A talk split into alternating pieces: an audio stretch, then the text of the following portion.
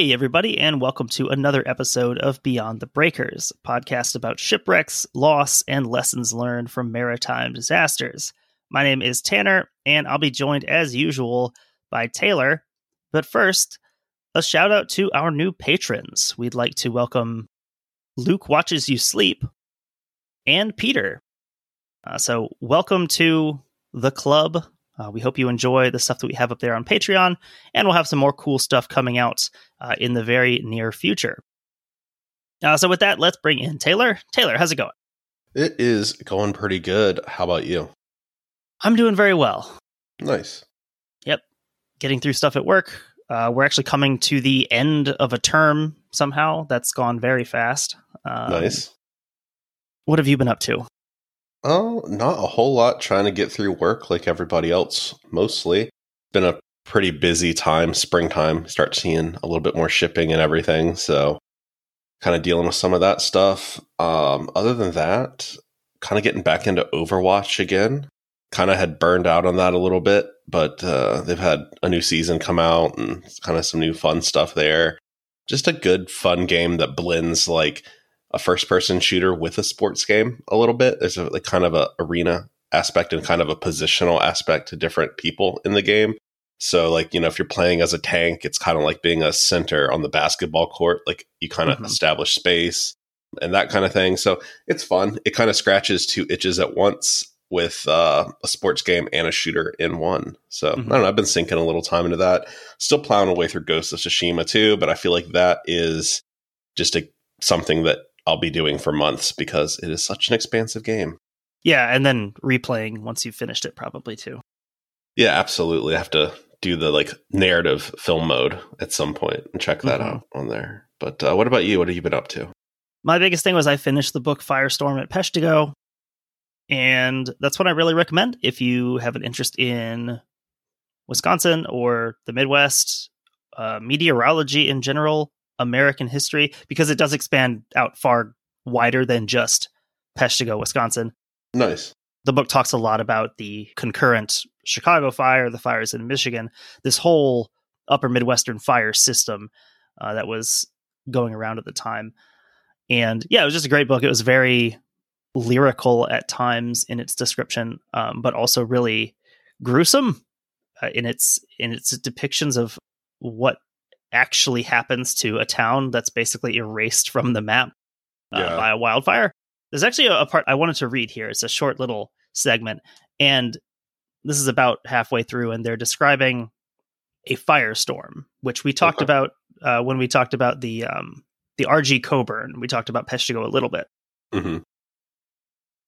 In a firestorm, size is not as important as intensity. Unpredictability and the kaleidoscopic effects produced from such extremes of heat and movement. A firestorm's operatic voice displays incredible range, from the barely audible soft crackle to the roar. Its choreography is multi pattern. It slinks, streams, shoots, vibrates, marches, pitches, bursts, stalks, and rolls forward, upward, backward, and in circles. Because it's blind and deaf, it can't be trusted to make distinctions, will not see or hear the pain of children, the cries of women, the shouts of men. A firestorm knows no empathy, only hunger, and never thirst. Wind is the invisible bully at its back, whipping flames into a frenzy of lusty gorging. It must eat and cannot get enough, and the more food it consumes, the hotter and more passionate it becomes. It cannot contain itself and blows its volatile, noxious breath sky high in whirring convection columns as the cold air rushes in at its feet, pumping its overheated, bloated belly full of hot air upward. Sand will feed it bark, kerosene, hay, sawdust, clothes, coal, leaves, wooden buildings, trees, flesh. Anything combustible will do. Staying alive is all that matters for a firestorm. So that's a particularly intense passage, but that's kind of the the way that mm-hmm. the book is written um, in in the depiction of this disaster. I know at least one of our listeners has read it also.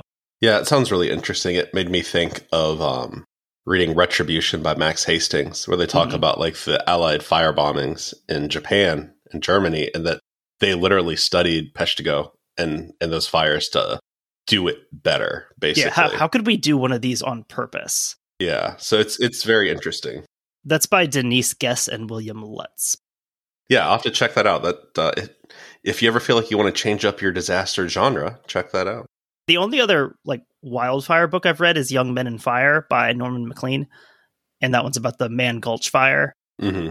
So those two, obviously, two of the more noteworthy wildfires in American history. Yeah, it's a genre I would like to read more about. Probably.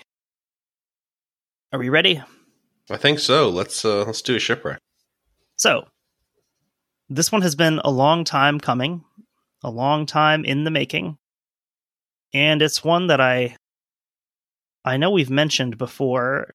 It's one that I've seen in the Google Drive folder for a long yeah, time. it's existed for a long, long time. I think we even mentioned it on the Halloween episode last year that it was going to be the next episode, and it wasn't.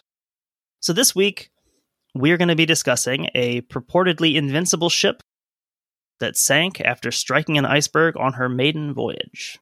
Hmm, this is a, a story that feels So, of familiar. Of course, we're talking about the Danish vessel Hans Hedtoft. So Hans Hedtoft was a cargo liner, so this I, kind of a combination cargo ship passenger liner, completed in December of 1958, constructed by Frederikshavn Werft and owned by the Royal Greenland Trading Department, uh, which is initialized to KGH, uh, which is Den Kungliga Grönländska Handel. Mm, I think Uh-huh. I did that right. Um, Danish is cool because it looks like Norwegian and Swedish, but it sounds like German. So interesting. it's it's very cool. I am not familiar with Danish whatsoever. Well, after I watched 1864, it got me more into the Danish language, and so I Mhm. started watching the show Born hmm Borgen, um, and it's like a it's a Danish political drama. It's kind of like a mix of a bit like House of Cards, but also a bit of like The West Wing. But in it's in Danish. in It's Danish. about Danish politics. A lot of the same actors are in it that were in 1864. okay. The Hans Hedtoft here, owned by the Royal Greenland Trading Department. So this company had a long and fascinating history, technically dating back to 1774, various iterations. hmm Um, we don't really have time for it here, but Hans Hedtoft, uh, the person for whom the ship was named, he was a Danish politician who had served twice as the country's prime minister from 1947 to 1950, and again from 1953 to his death in 1955. So Hedtoft is an interesting person. He'd been involved in politics before the Second World War. And after resigning in 1941 due to pressure from the Nazis, he became active in the Danish resistance to the Nazi occupation. Good. So he's uh he is on the good side of things overall. So you can kind of see why a person like this would gain power after the war. People want someone who has some legit credibility and what they want Denmark to be. So during his time as prime minister, Denmark joined NATO as one of the organization's founding members in April 1949. Uh, so back to the vessel. Uh, she was 271 feet in length, 46 feet in beam, and 21 feet in depth, with a gross register tonnage of 2,800. Okay, so she's not like an overly large vessel. No, she's not enormous. Um, she's she's built for a specific purpose, and that doesn't really require her to be a massive ship. She was built with the purpose of running routes between Denmark and Greenland, and this was intended to be a year-round service. Okay. Being in this part of the world, it tells us a bit of the kind of capabilities she needs to have. You know, sailing this area during the winter months, especially, you're going to be dealing with sea ice. Yeah, I imagine that kind of adds that next level of difficulty. Like at first, it kind of reminds me of El Faro, where it's like she was the link to Puerto Rico, Mhm. but in this case, like you have that idea of like you have to run on a pretty tight schedule, but you still have to do it in ice. Like Yeah. there's you can't not run it. And yeah, and it makes sense why this would be a necessity because we can't just not access Greenland for, you know, four months every year. Her hull was divided into seven watertight compartments, and she had a reinforced bow and stern. The hull in its full length had a double bottom, and the construction of the ship fulfilled the most stringent requirements of an Arctic ship of that time. Unlike the Titanic, Hans Hedtoft couldn't be criticized for her lifeboat situation. Yet. She she still will be, but going into this. So um, by like 19 early 1900 standards, she's good to go. So she carried three metal lifeboats capable of carrying 35, two metal lifeboats with a capacity of 20 each, and four self inflating rubber life rafts equipped with automatic distress signals. It seems pretty reasonable for the time. Those three items are in every source, they're always presented in exactly the same order and phrasing. And it's not totally clear, but it seems that the automatic distress signals only apply to the rubber life rafts. That's yeah, that's the way I assumed. Okay. Not to the the lifeboats, the metal boats. So all good things for a ship that can be expected to deal with potentially dangerous waters. There was a bit of weird controversy around her construction. So she was constructed as a commercial vessel to carry cargo and passengers. hmm During her construction, so like basically after she's been constructed or like partially constructed, the Danish Ministry of Defense had ordered her to be equipped with three anti aircraft guns, which were provided by the Ministry of Defense. Huh. This wasn't in her original construction plans. Uh-huh. And so when the Danish Folketing, the, the parliament basically, when they approved the construction of this vessel, they did not approve the construction of a warship. So they were very concerned when they found out that the ship was being basically altered post approval to carry guns. And you know, granted these are just just anti-aircraft guns, but still they didn't really want to play around with the idea that the Ministry of Defense is doing these things under the table. Right. I mean, it's clearly like only a weapon that would be defensive, but I don't know. Like when the biggest threat is probably submarines, like a Soviet submarine or something. Like, why even give them any sort of you know plausible deniability in Mhm. giving it a reason to sink it? you could kind of understand maybe the reluctance on the part of the Danish government here of saying, okay, yeah, yeah, we're we joined NATO, we're uh, definitely aligning ourselves a certain way in the global structure, but we also don't want to make it seem like we are we want to be anything close to an aggressor. hmm And yeah, I think it's probably a slippery slope thing also. It's like, okay, sure, they're just secretly putting anti-aircraft guns on these, but what happens when they secretly put missiles on one of these or something? Right. So anyway, uh, that caused some controversy, and sections of the ship were strengthened to carry these guns, and she carried them during testing, but those were removed. Um, she didn't carry those for very long because, uh, for what we just discussed, she was basically ordered to have those removed. These were not in place during the incident we'll discuss today. One source said that they were on board, but they were stored like in her cargo hold. Interesting. Like they just hadn't had time to unload them, essentially. Maybe I, I don't know why if they had been taken off. I don't know why she'd be allowed to still just carry them around. Right. I don't know. Main thing is th- they were not attached. So all in all, the Hans Hedtoft was as advanced and highly rated as a ship could be for a vessel intended to sail through heavy seas in icy conditions. Again, it's kind of it's kind of a nebulous gray area. Did her builders ever call her unsinkable? No, but she was outfitted to be as unsinkable as a ship could be for the time. Yeah, I feel like that's always something that gets tossed around, and like if you're the ship designer, you're like, whoa, whoa, whoa.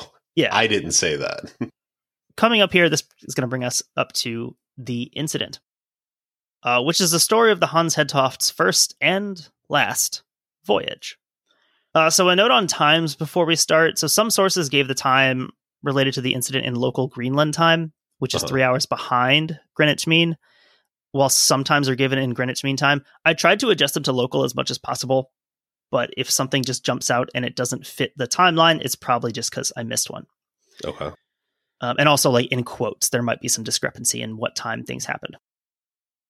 So, on this maiden voyage, Hedtoft was captained by P.L. Rasmussen, and Rasmussen was a really experienced captain. Uh, he was 58 years old, and he'd been sailing the waters around Greenland for 30 years when he took the Hedtoft out from Copenhagen on January 7th, 1959, on her maiden voyage. Like we've seen before, a country builds a, a fancy new ship they want to give it to someone who has a bunch of experience and isn't going to lose it. Right.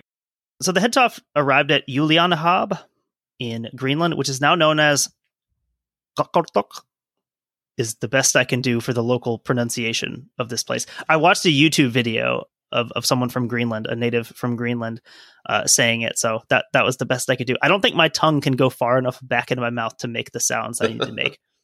This is near the southern tip of Greenland, um, and Hedtoft made this trip in a record time. No one had ever done it as fast as her. Of course. We've kind of seen how bad things happen to ships that do things in record time. Yeah, don't go fast. The ship also visited Nuuk, the capital of Greenland, and made a couple of other stops on the southwest coast of the island before returning to Julianehab to prepare for her return to Denmark. Uh, she was loaded up with a cargo of frozen fish, some other general cargo for this return trip, which commenced on January 29th. That's just got to be an unpleasant time to be in Greenland, January. Yeah, it doesn't seem great with the weather we're about to see here. So, in addition to that cargo, she carried 55 passengers and she was operated by a crew of 40.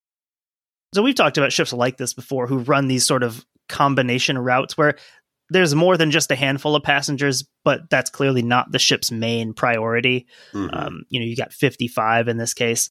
I mean, I feel like it's also like a product of what you're doing. Like, mostly what you're going to be doing is carrying cargo, but like there is some passenger demand, but like not enough to warrant like a big liner. Or Yeah, people like aren't that. needing to go to Greenland in droves here. So, among those 55 passengers, there were 15 women and six children. Those children aged between 1 and 11. noted um champions of shipwrecks children. Yeah, one source says 19 women and six children. I, I don't know what that discrepancy is.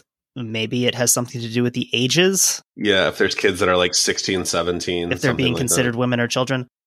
One passenger of particular note was Augo Lynge, a member of the Danish Folketing, so the parliament that we had talked about.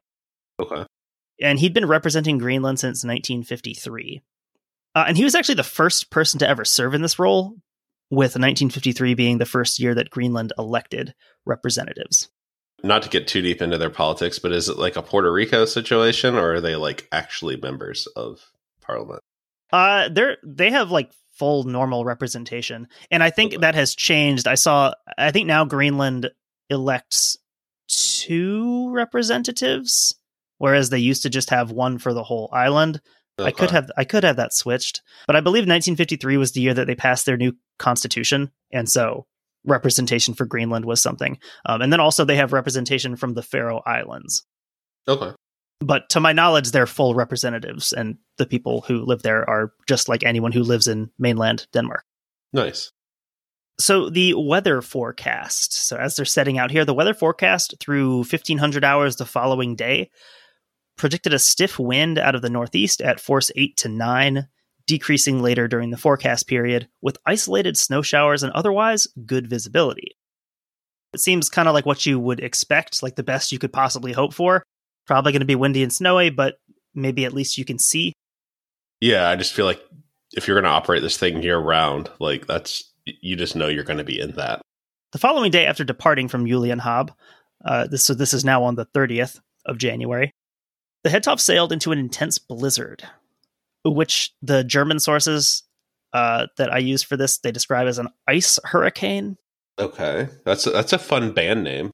Eisiger Orkan, leading to increasingly heavy seas. That's another thing I should note here is that most of the sources for this are not in English. There's actually shockingly little written about this in English. I was really surprised because this seems like a story that, you know, shipwreck nerds, quote unquote, would be all over. And there's not that much written about it in English. So most of the sources I used were in German. There are some sources in Danish. But yeah, there's there's really not a ton written about it in English. Maybe it's because there's already a British vessel that hit an iceberg and sank that's way more accessible and easy. Maybe. It's weird. It is weird. Like this seems like this would be right up that alley. it seems like such a unique story that people would be all over but i don't know so uh fair warning a lot of this stuff is done in translation by me and so maybe there's some nuance lost along the way but yeah there's just not a not a lot written about it in uh in english um so we're in this ice hurricane the wind intensified from the northeast and visibility was drastically reduced to about one mile uh, so in addition to the rough seas and wind icebergs became visible in the Hedtoft's vicinity. Hmm. So yeah, just a reminder, this is late January in the North Atlantic. Gonna be some ice.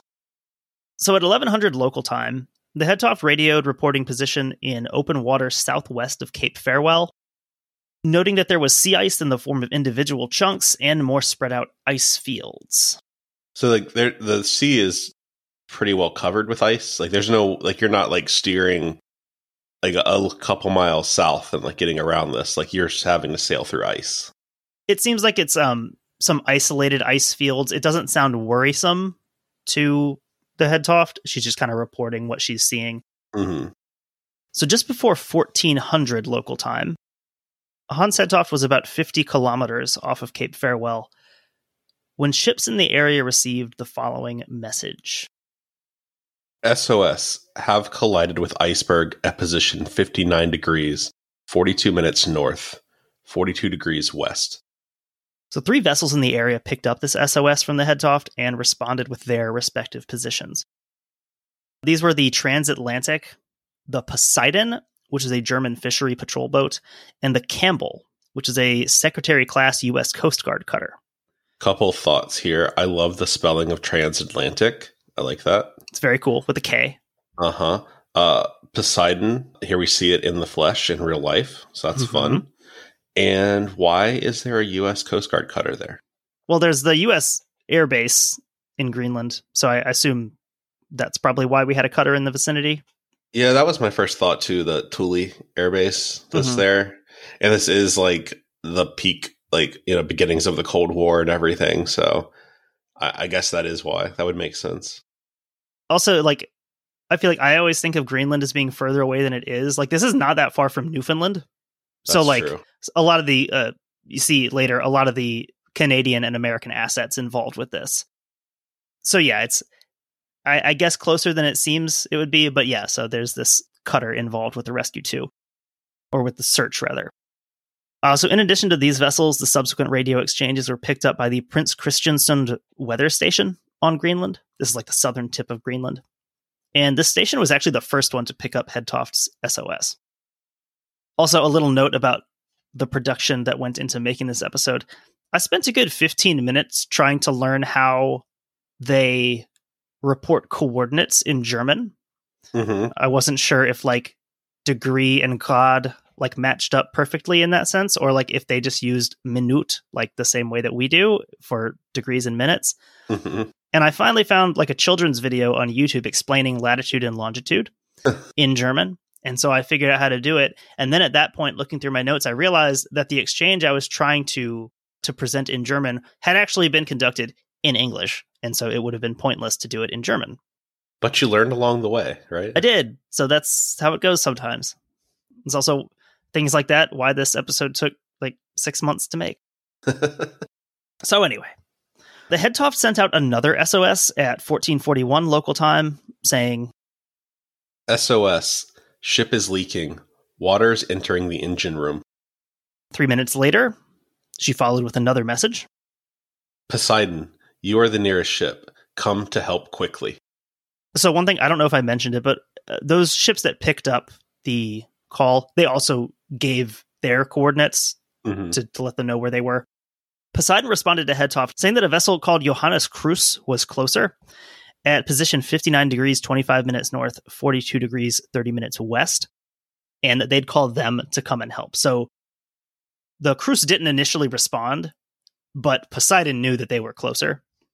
It's, I don't know that I can like recall a time where I've heard the ship in distress like call out to another ship like that and be like, "You will come help me." It's like what they tell you in psychology class. So if you need help, you should pick someone individually. Like you call nine one one, which is always like the first step in CPR, actually, right? Yeah. So at this point, Hedtoft messaged saying that she could no longer send on 2182 kilohertz. Kilohertz? Is that what that stands for? I think we don't want the ham radio enthusiasts yelling at us in the comments. At this point, Hedtoft messaged saying that she could no longer transmit on 2182 kilohertz, but could still hear. To which Poseidon says that Kruse can only transmit on 2182 kilohertz. So it's then agreed that Hedtoft would listen on 2182 and then answer using 500 kilohertz.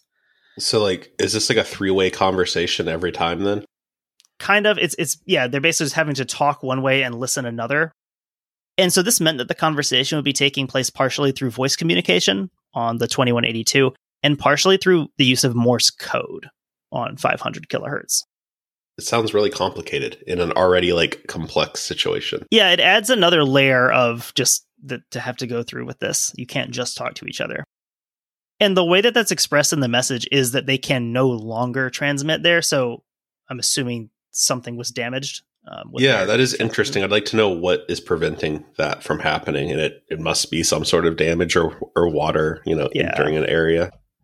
Uh, so a little about the Johannes Kruse. The Kruse sailed out of Bremerhaven, which is a place we've talked about a couple times. So earlier that day, her captain Albert Zirk, had reported back to his home port that he'd halted fishing operations due to the amount of ice, counting 16 icebergs just within his visual range. So there's enough ice at this point that like fishermen who probably regularly work in ice are altering what they're doing. Yeah, there's a couple in the area. Um, he's going to get into it here. His telegram uh, back home. So this is a telegram from the Kruse at uh, this is 1345 GMT, uh, which would be 1045 local time. This is on January 30th, and this reads Winds force 10 are stopped off fishing ground in ice field. Stop. Fishing ground not accessible due to ice accumulation and storm. Stop. Falkenstein left fishing ground for Labrador. Stop. Development of the situation uncertain. Stop. Requesting orders. So here we see the Kruse, like you said, these are experienced fishermen in these conditions, and they're suspending operations. In regard to time, this would have been about 15 minutes before that first radio talk from the Hedtoft about the ice she was seeing. Okay, so this is prior to the Hedtoft having issues? Yeah, and this is about three hours before Hedtoft's first SOS call. Okay. So, yeah, conditions clearly seem less than optimal at this point. Yeah, especially we saw with the Hedtoft's visibility being reduced to something like a mile. If that's anything close, and he's he's noting 16 identifiable icebergs, this is an extremely dangerous situation for a ship to be in. Yeah, and I imagine it impacts people's willingness to respond to these SOS calls as well, where it's like there's about to be a second ship that's going to be yeah. giving out SOS calls if I'm not careful. So back to the time of the incident, Johannes Kruse entered radio contact at uh, 1504 hours about 17 minutes after the last exchange between the Poseidon and the Hedtoft, arranging the details of the communication. So they were kind of the ones that they had kind of set up the whole system of, well, you can transmit here and listen here. So from the Kruse, uh, their first message was Hans Hedtoft, this is German trawler Johannes Kruse, answer on 500 kilohertz. Hedtoft responds, How are you receiving me? And Kruse says, Okay. Um, so they've established communication. Minutes later, the Kruse informed the Hedtoft that they were on their way at a speed of 10 knots. These vessels can't really go full speed in the conditions. Yeah, I think like we've talked about this stuff enough. Like we know that 10 knots isn't particularly quick. Yeah, this is extremely slow for, you know, a vessel in the late 50s. Uh, so at 15 15 hours, the Hedtoft repeats their request for the Poseidon to come and help them, and repeats that the ship is sinking with a lot of water in the engine room. So they include the additional detail that they're carrying 90 on board, including the crew. And at this point, they also tell the other vessel that they can switch to German because the previous few messages had been in English. So I, that makes sense in the situation because you know you're dealing with a lot of stress and everything, and like if you've got people who can just speak in their first language or a language they're more comfortable in, like I feel like you can convey a lot more in some of these messages. Yeah, you already have the obstacle of you can't just verbally talk to each other. So trying to simplify things as much as possible. For the rest of the hour, there's messages back and forth. They're basically just Kruse is just asking basically for um like radar pings, just mm-hmm. like a, a, a bearing so they can make sure that they're heading the right direction. Yeah, this has to be really hard. Like you're watching this play out. It has to feel like almost in slow motion. Like it probably feels really fast and really slow at the same time for different reasons. Yeah, so a little before 1600 hours, the Kruse asks Hedtoft if she still has a lot of ice.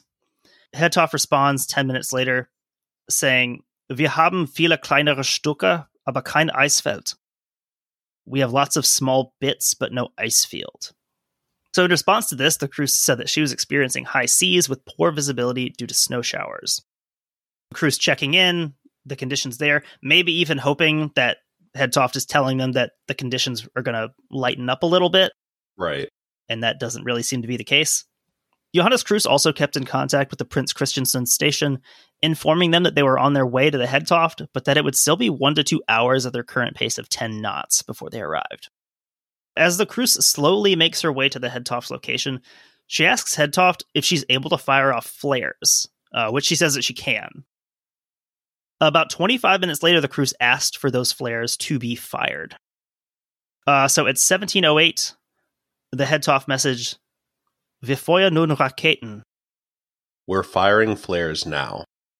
Six minutes later, she followed this with, Haben Sie die Raketen gesehen?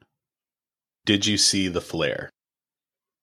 Nein, came the response from Johannes Kruse. Die nächsten kommen innerhalb von 10 Sekunden. The next one is coming within 10 seconds. Haben Sie diese gesehen? Did you see this one? Nein. The Kruse then asked if Hedtoft still had electricity, and Hedtoft said that she did not. Yeah, I would imagine this is pretty distressing if you're the rescue crew because you should, at this point, be getting fairly close and not seeing any flares. Like, kind of have to start wondering, like, are we in the right place? Are they where they think they are? Like, what's going on here? Or are conditions still that bad that you just can't see? And then throw on top of that them not having electricity, like you're kind of searching for something like it's like a needle in a haystack situation almost. Uh, so, with flares not visible to the Kruse, she asked the Hedtoft if she could see her spotlights, which she was shining upward at a steep angle. Hans Hedtoft responded, no, she could not see anything. By this point, it's around 1721. About 10 to 15 minutes later, the Kruse arrived at her target coordinates. So she's exactly in the spot where she initially thought she was supposed to be. Uh-huh. And there's no sign of the Hans Hedtoft at the location. well, that's not good. At 1741, Hans Hedtoft radioed, We've just taken a bearing of Prince Christiansund at 176 degrees. We are sinking slowly. One of the German sources points out that the bearing's incorrect, and proper bearing would have been 356 degrees. Huh. Um, so this is way off. yeah, that's that's a significant difference. Possibly just confusion or stress on the part of the Hedtoft. Which, like, we've seen happen in a lot of these situations where people give out the wrong coordinates or are tracking the wrong coordinates because of everything that's going on. Uh, at 1800 hours, Johannes Kruse requested another bearing from the Hedtoft and got no response. At 1803, wir rufen Hans Hedtoft. We're calling Hans Hedtoft. With no answer. Huh. At 1806, the Poseidon and Prince Christiansund station picked up a partial SOS signal, so they just got the three shorts and three longs, and it was missing the final three short. Uh, this had a weak and broken signal, as well as what they they heard as "We're sinking now." So it's quite literally like the last message, like as it's going down. At 1807, Johannes Kruse sent out one final message: "Hans Hedtoft, sind Sie da?" Hans Hedtoft, are you there? And there was no further contact with the Hans Hedtoft. Do we think that she was just giving out the wrong position? It's possible. Um, yeah, I don't know. I, none of the none of the sources really commented on that. If the bearings were incorrect uh, from the beginning, hmm that doesn't seem to come up. So there doesn't really seem to be any reason to think so. Maybe it was just that one mistake at the end, which again, by by that point, they should have already been visible. So I don't know. Yeah, it's it is it's interesting that they never saw each other when they should have been very close. Uh, so the radio operator on Johannes Kruse would later tell how his opposite number on the Hedtoft remained very calm through the whole ordeal, and gave no noticeable indication that anything was out of the ordinary. You know, obviously outside of the information they were relaying. Right. So for seven days after the sinking of the Hedtoft, search efforts were undertaken by the U.S. Coast Guard cutter Campbell, the German fishery patrol boat Poseidon, and three Danish vessels. They were on the lookout for survivors, lifeboats, pieces of wreckage, anything to give any sort of clue of what happened. Search aircraft were also used, including some American planes um, from the base on Greenland. I think that's always hard in these situations where like there's still a chance of survivors and like you just don't want to give up that you know we see these stories of people you know being found in a lifeboat 20 days later like frozen or whatever it would be really hard to call off this effort or you know switch it to more of a recovery effort when you're like well there's still a chance someone could be out there and we don't really know what happened to this ship Yeah, I didn't see anything specific about air or water temperature, but it's January off of Greenland, so I have to assume it's it's not easily survivable if you. Yeah, I would imagine it would be it. pretty brief, like a pretty small window of time that people could have survived. Uh, so the search efforts were complicated by increasingly bad weather in what was already a really dangerous ice field. The captain of the Campbell he even claimed that the experience was worse than anything he'd experienced during the Second World War. Uh, I believe he was involved with cargo escorts across the Atlantic, and he said that that was nothing like what we went through this night or during this search. Yeah, and especially if he had been part of some of those Arctic convoys and stuff, we've briefly touched on some of those. That was some of the most dangerous sailing in the entire war. Ultimately, not a single body from the Hans Hedtoft would be recovered, uh, nor really any piece of the ship to indicate that she was ever there. Nine months later, a single life ring from the Hedtoft washed ashore on Iceland.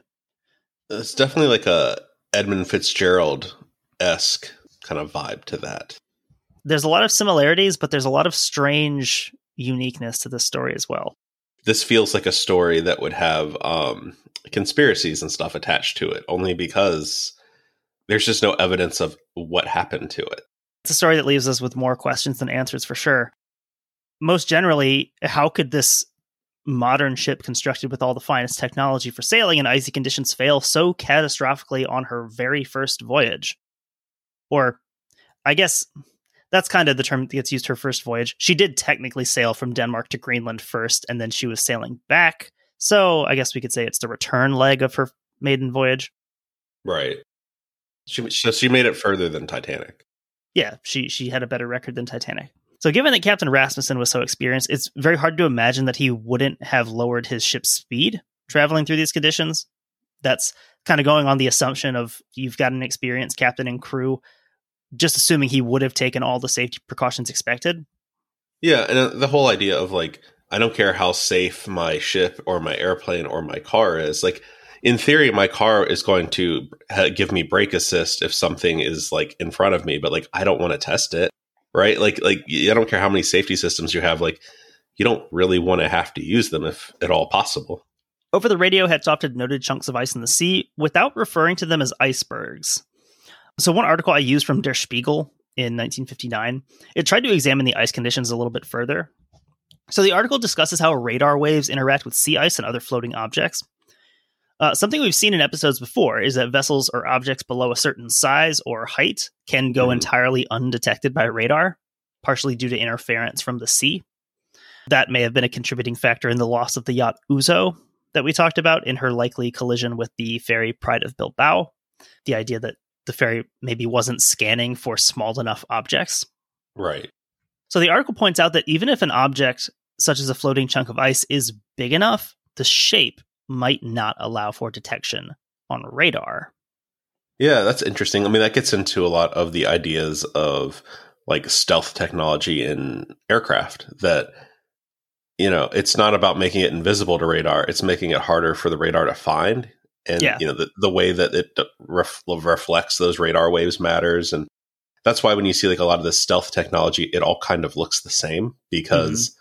there's a certain way of designing things that can reflect and, and absorb radar. Steep sided icebergs reflect radar waves well. They are therefore easy to make out on the screen. The rounded icebergs and floes, mostly those that have been drifting for a long time, the so called growlers, can be recognized with difficulty or not at all. Their smooth surfaces almost never reflect radar beams back.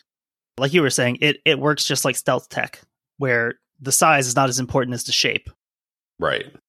This article is called Hedtoft Untergang, Drei Fragen, and much of it centers around a team of Canadian researchers examining radar systems in use by ships to detect potentially dangerous objects in the sea. So these researchers, they used the icebreaker NB McLean as their research vessel. Mhm. So this research was actually being conducted already. This wasn't done in response to the Hedtoft. This was already underway. You can imagine the Canadians being very interested in sailing through ice, how this can be done in the safest way possible. Uh-huh. Uh, so the three questions were how can collisions with icebergs be avoided? Are the lifeboats carried under today's regulations sufficient? And does the current mandatory lifeboat equipment make it possible to locate shipwreck survivors under any circumstance? The article concludes with an examination of the Hedtoft's lifeboat situation, pointing out that even had crew and passengers entered lifeboats during the four ish hours the Hedtoft remained afloat, the open boats probably wouldn't have been conducive to survival. Yeah, I think that's, you know, we kind of touched on that already. And we've seen that in older stories that being exposed to the elements is basically no better than being on the, the sinking ship. Like you have such a small window of survival that, you know, those boats were thought of more to carry you to another rescue vessel that was already there versus giving you the ability to survive in conditions. Yeah, and it seems from from some of the other sources talking about it, it it doesn't seem super likely that Rasmussen would have had people get to the boats in the first place, knowing that yeah, knowing that like there's no point in doing it. Yeah, putting an open boat out into that would have been an almost more guaranteed death sentence probably than staying on the ship. So it's eh, it's somewhat doubtful that they would have even used the lifeboats here. So also in the absence of emergency locator beacons, these boats would have been basically invisible to search planes or anyone taking part in the rescue. Yeah, it sounds like with these conditions, it would have been impossible to see those like what the research team was looking at with icebergs on ships' radars, that was only really possible under ideal calm conditions, you know, in which case you're probably less likely to need a rescue. So, with no wreckage or remains ever found, it's basically impossible to know if lifeboats were deployed or not, or really what happened to the ship. In Hedtoft's distress calls, there was mention of her engine room being flooded. The Hedtoft had two engine rooms, a main and an auxiliary, which were separated by a watertight bulkhead but her total loss of power indicates that both of these became flooded. And that raises a question as to why and how would this happen?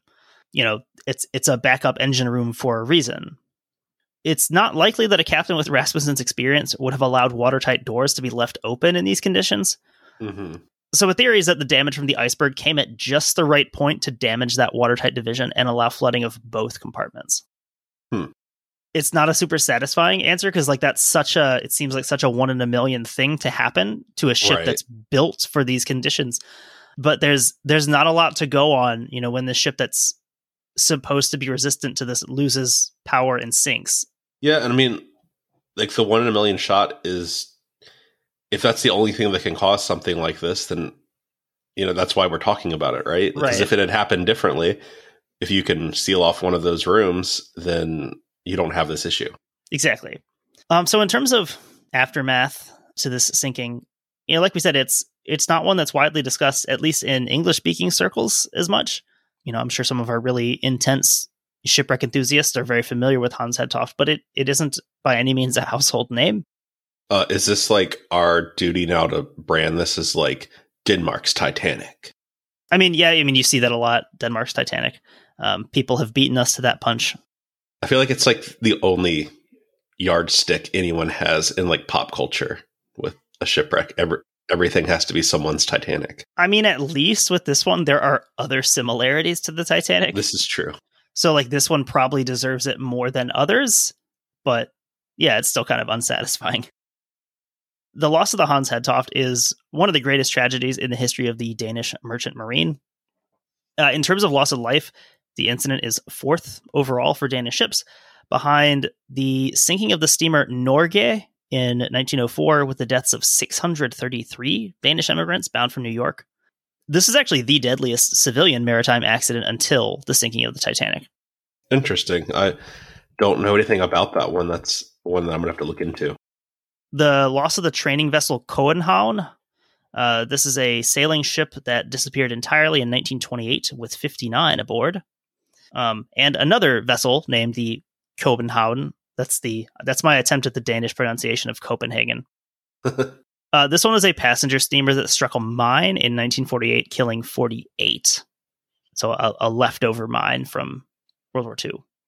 Um, so in addition to her tragic place in the history of Denmark, uh, she occupies a pretty morbidly special place in shipwreck history overall Hans Hedtoft is the last ship on record that sank with casualties as the result of striking an iceberg. Interesting.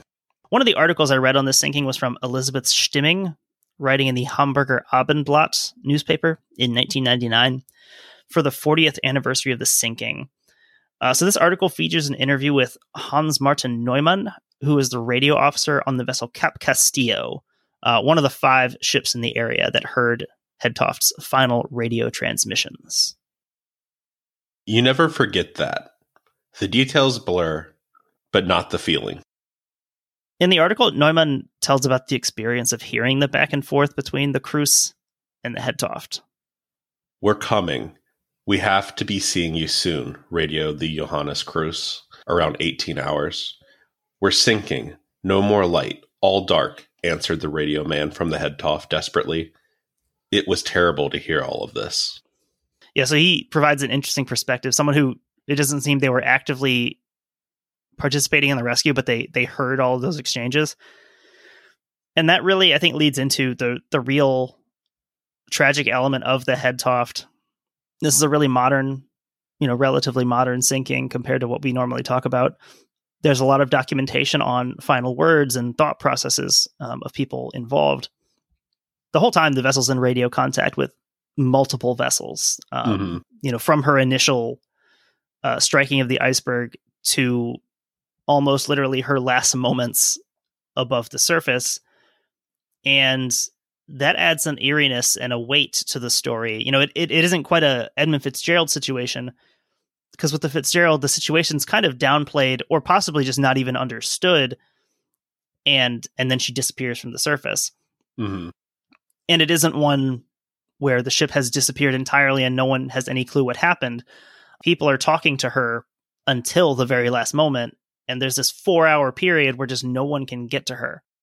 Yeah, there's a lot more of um, it, like the kind of what we talked about with El Faro way back when, where we have like the black box recordings. There's almost like an element of an airplane crash to this, in that like mm-hmm. we know an airliner crashes like exactly what the conversations are before it happens, mm-hmm. and in a lot of those situations, like you've got a few minutes or hours to like think about it and talk it about it, and everyone might kind of know what it's leading up to and it is interesting. It there's like a horror story element of this like inevitable thing that's going to happen, and there's nothing anyone can do to stop it. Yeah, so definitely a a story that I got a lot out of researching, and I'm glad we covered it. I know there's lots of stuff that we could probably add in detail wise, but this is kind of what I was able to put together to to discuss it. And uh, like all these, you know, we can always come back and talk more about something if needed. But yeah, that is that is our story of the Hans Hedtoft. Yeah, that was super interesting. I'm glad that you took the time to translate all that stuff. All right, so with that, we will sign off here and we'll talk to you all next week.